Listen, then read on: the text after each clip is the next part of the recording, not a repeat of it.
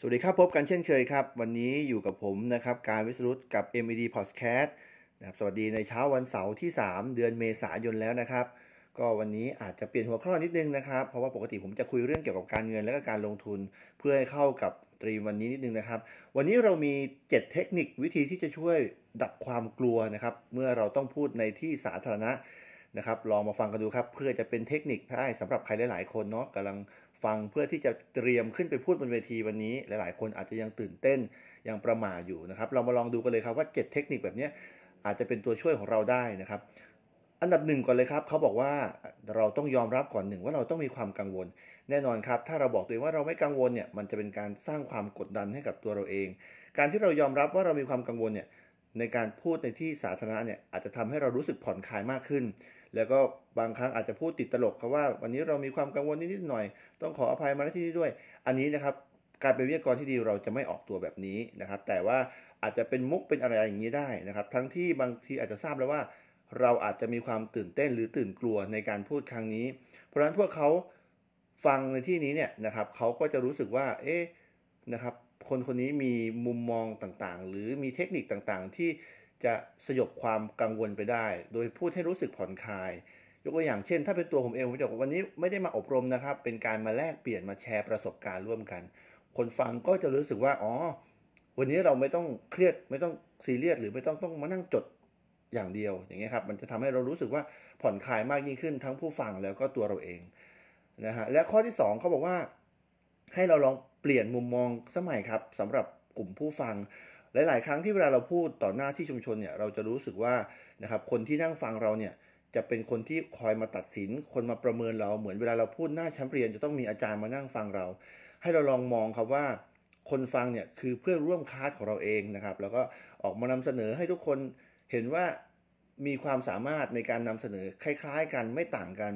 ซึ่งคนที่นั่งอยู่ตรงนี้นะครับก็จะเป็นเพื่อนเราหรือเป็นคนที่เรารู้จักอยู่แล้วนะครับเราพยายามกวาดสายตาหรือส่งสายตาหาคนที่เขายิ้มให้กับเราหรือเขาส่งพลังบวกให้กับเราจะทำให้เรารู้สึกว่ามีความมั่นใจเพิ่มมากยิ่งขึ้นนะครับอันนี้ในการนำเสนอ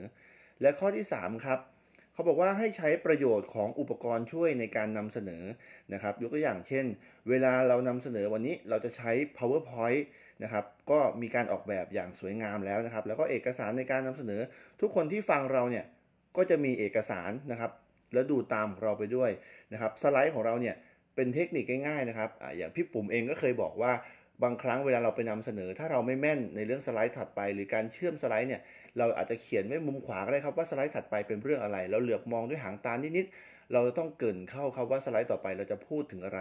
อันนี้ก็เป็นทริคนิดนึงนะครับสำหรับการใช้อุปกรณ์ต่างๆหรือการใช้สื่อต่างๆเพื่อที่จะเป็นตัวช่วยให้กับเราสามารถพูดอย่างไหลลื่นได้มากเพิ่มมากยิ่งขึ้นนะฮะ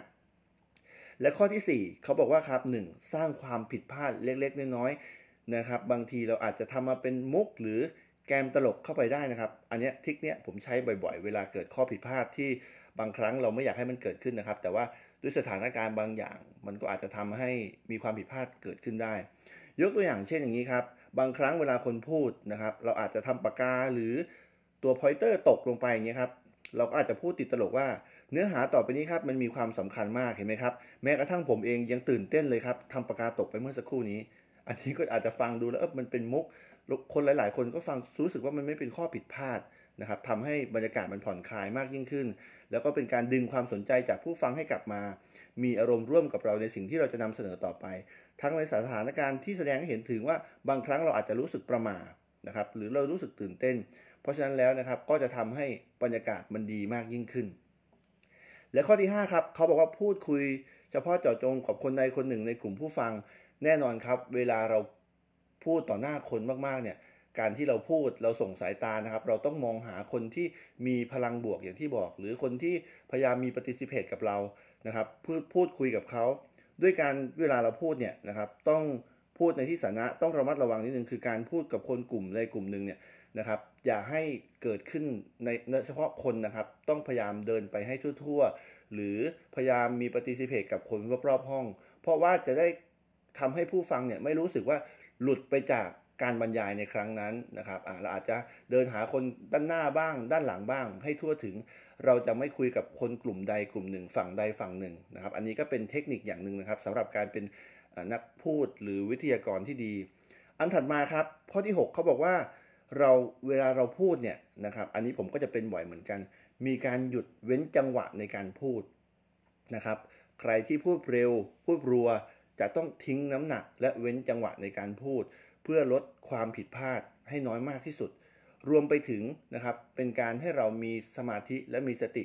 ในการพูดแต่ละครั้งนะรวมไปถึงคิดก่อนครับว่าเราจะพูดคำไหนออกไปฉะนั้นแล้วถ้าเราฝึกแบบนี้บ่อยๆนะครับมันก็จะทำให้เราเป็นคนพูดที่มีช่องไฟมากยิ่งขึ้นยกตัวอย่างเช่นอย่างเราจะพูดว่าเรื่องต่อไปนี้เป็นเรื่องสำคัญมากครับเราต้องมีการเว้นจังหวะเว้นช่องไฟเพื่อให้ฟังรู้สึกว่าเฮ้ยมันสำคัญจริงๆอันนี้ก็อาจจะเป็นเทคนิคอย่างหนึ่งนะครับแล้วมาถึงข้อสุดท้ายเขาบอกว่าสนุกไปกับการพูดแล้วก็ผู้ฟังเห็นไหมล่ะครับว่าสิ่งสำคัญที่สุดเราต้องรู้สึกตัวเองก่อนว่าสิ่งที่เราพูดมันเป็นเรื่องสนุกนะมันเป็นเรื่องใหม่มันเป็นเรื่องที่นำเสนอแล้วทุกคนได้ประโยชน์นะครับในการพูดในที่สาธารณะต่างๆเนี่ยไม่จำเป็นเลยครับว่าเราจะต้องพูดให้เป็นทางการนะครับเราสามารถพูดคุยในลักษณะที่นะครับใช้ความเป็นตัวของเราเองเนี่ยนะครับพูดคุยแลกเปลี่ยนสอบถามนะครับไปมากับผู้ฟังเพราะว่าการเรียนแบบนี้ครับนะโดยปกติแล้วผู้เรียนที่เป็นผู้ใหญ่เนี่ยจะรู้สึกได้ถึงว่าเขามีส่วนร่วมในการเรียนมากยิ่งกว่าการที่เขาจะมานั่งฟังคนพูดยาวๆคนเดียวอย่างเงี้ยนะครับอันนี้ก็เป็นทั้งหมด7วิธีเนาะอาจจะเป็นประโยชน์นะครับกับวันนี้ทุกๆคนที่จะขึ้นพูดนะครับก็ขอเป็นกำลังใจให้แล้วก็สิ่งสำคัญที่สุดครับเราต้องมั่นใจในตัวเองสิ่งที่เราพูดเราต้องมองเสมอครับเหมือนที่อาจารย์บอกเมื่อวานนี้ว่าเราคือคนที่รู้ดีที่สุดแล้วนะครับความประมาทหรือความตกใจนั้นเกิดขึ้นได้กับทุกคนครับไม่มีใครเพอร์เฟกต์และสมบูรณ์แบบ 100% แต่สิ่งสำคัญที่สุดเราต้องฝึกฝนบ่อยๆก็วันนี้ขอให้ทุกท่านโชคดีนะครับแล้วพบกันใหม่ใน EP หน้าสำหรับ EP นี้ลาไปก่อนสวัสดีครับ